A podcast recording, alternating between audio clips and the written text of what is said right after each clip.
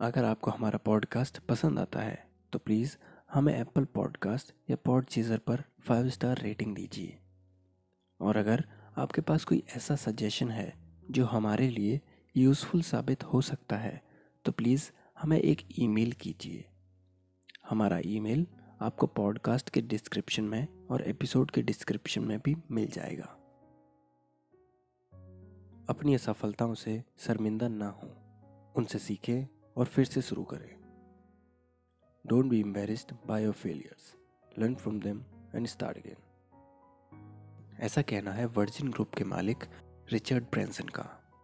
Richard Branson का जन्म 18 जुलाई 1950 सरी, इंग्लैंड में हुआ। उनका जन्म एक मिडिल क्लास फैमिली में हुआ था।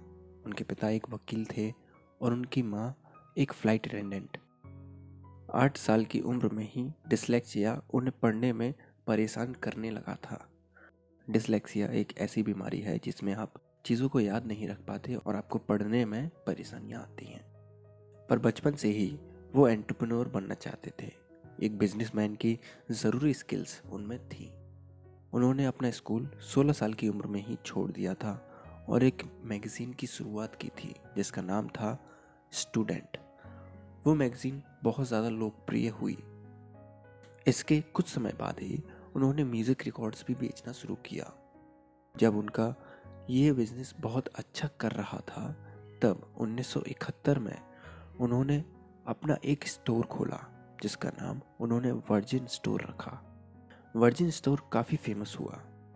स्टोर के साथ ही फिर उन्होंने म्यूज़िक स्टूडियो की भी शुरुआत की और उनके रिकॉर्ड लेबल का नाम था वर्जिन रिकॉर्ड्स ये नाम उनके एक एम्प्लॉय ने उन्हें सजेस्ट किया था।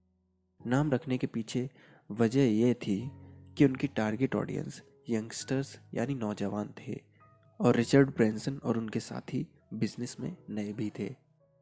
उनकी ये बिजनेसेस काफ़ी फ़ेमस हुए और इससे उन्होंने काफ़ी पैसे भी कमाए।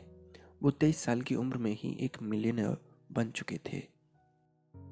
उन्होंने एक बार टैक्स बचाने की कोशिश की थी, लेकिन जब उनकी ये चोरी पकड़ी गई, तब उन्हें अरेस्ट कर लिया गया। वो नहीं चाहते थे कि उन्हें जेल में सज़ा काटनी पड़े या फिर कोर्ट के सामने जाना पड़े। इसलिए जितना भी टैक्स उन्होंने बचाया था, वो वापस भरने को तैयार थे। और फिर उनको सत्तर हज़ार पाउंड का फाइन भरना पड़ा, जिसके लिए उनके माता पिता ने अपना घर गिरवी रख दिया था। 1978 में ब्रिटिश वर्जिन नाम का एक आइलैंड करीबन सी में सील पर था, जो कि रिचर्ड ब्रेंसन खरीदना चाहते थे तो उन्होंने रील्टर के साथ एक ट्रिप ऑर्गेनाइज कराई उस आइलैंड की। जब वो आइलैंड को देखने गए, तब उनको आइलैंड काफ़ी ज़्यादा पसंद आया। लेकिन जब रील्टर ने उसकी प्राइस बताई तो वो थी छः मिलियन डॉलर, यानी साठ लाख डॉलर। और रिचर्ड ब्रेंसन का बजट इससे काफ़ी ज़्यादा कम था, और उन्होंने सिर्फ़ एक लाख डॉलर ऑफ़र किए। जिसकी वजह से ये डील नहीं हो पाई। लेकिन एक साल बाद रिचर्ड को एक कॉल आता है उसी रील्टर की तरफ़ से। और वो बताता है कि वर्जिन आइलैंड के मालिक उसको अर्जेंटली बेचना चाहते हैं। तो कुछ नेगोशिएशन के बाद ये डील एक लाख अस्सी हज़ार डॉलर में फाइनल हो गई। और इस तरह उन्होंने ये आइलैंड संतानवे परसेंट डिस्काउंट पर खरीद लिया। एक बार उनकी एक फ़्लाइट पोर्तोरिको के लिए कैंसिल हो गई थी, जिसकी वजह से फिर उन्होंने एक प्राइवेट प्लेन हायर किया। प्राइवेट प्लेन की कॉस्ट काफ़ी थी, इस वजह से उन्होंने लोगों के बीच इसकी प्राइस बांटने का सोचा। तो उन्होंने एक बोर्ड लिया और उस पर लिख दिया, one way trip, thirty nine dollars for Virgin Islands, और उसको लेकर खड़े हो गए। तो जो लोग वर्जिन आइलैंड पर जाना चाहते थे तो वो इसके लिए मंजूर हो गए। और इसी तरह उनको वर्जिन एयरलाइंस का आइडिया आया। उन्हें एविएशन इंडस्ट्रीज़ की प्रॉब्लम सॉल्व करनी थी। इस वजह से उन्होंने वर्जिन एटलांटिक की शुरुआत की। वर्जिन एटलांटिक उनकी एक एयरलाइन कंपनी है। प्लेन्स काफ़ी महँगे आते हैं। इस वजह से उन्होंने प्लेन खरीदने का नहीं लीज पर लेने का फैसला लिया। उन्होंने बोइंग से कुछ प्लेन्स लीज पर लिए और अपना एयरलाइन का बिज़नेस शुरू कर दिया।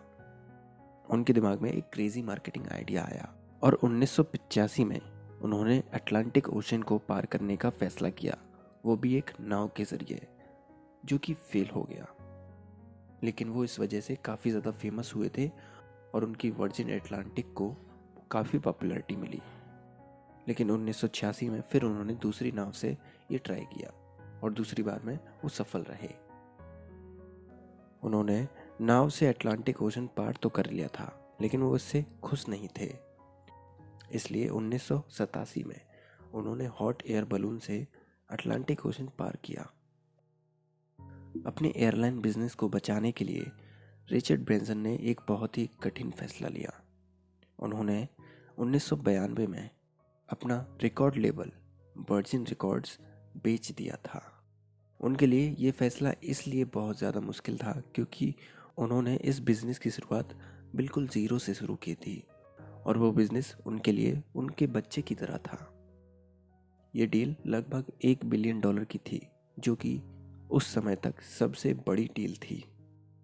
इसी तरह उनके बिजनेसेस की शुरुआत कम कॉस्ट पर हुई और उन्होंने अपनी यूनिक मार्केटिंग स्किल्स से अपने बिजनेसेस को कामयाब बनाया। जब उनका होटल का बिज़नेस शुरू हो रहा था, तब उन्होंने अपने आप को एक रस्सी के सहारे होटल के बाहर हवा में लटकाया। और जब उनका ब्राइडल ड्रेस का बिज़नेस शुरू हो रहा था, तब उन्होंने खुद एक ब्राइड बन के इसकी मार्केटिंग की। इसी तरह, वर्जिन ग्रुप में आज 40 से भी ज़्यादा कंपनियाँ हैं। उन्होंने सिर्फ़ बिज़नेस करके पैसा ही नहीं कमाया, बल्कि बहुत ज़्यादा चैरिटी भी की।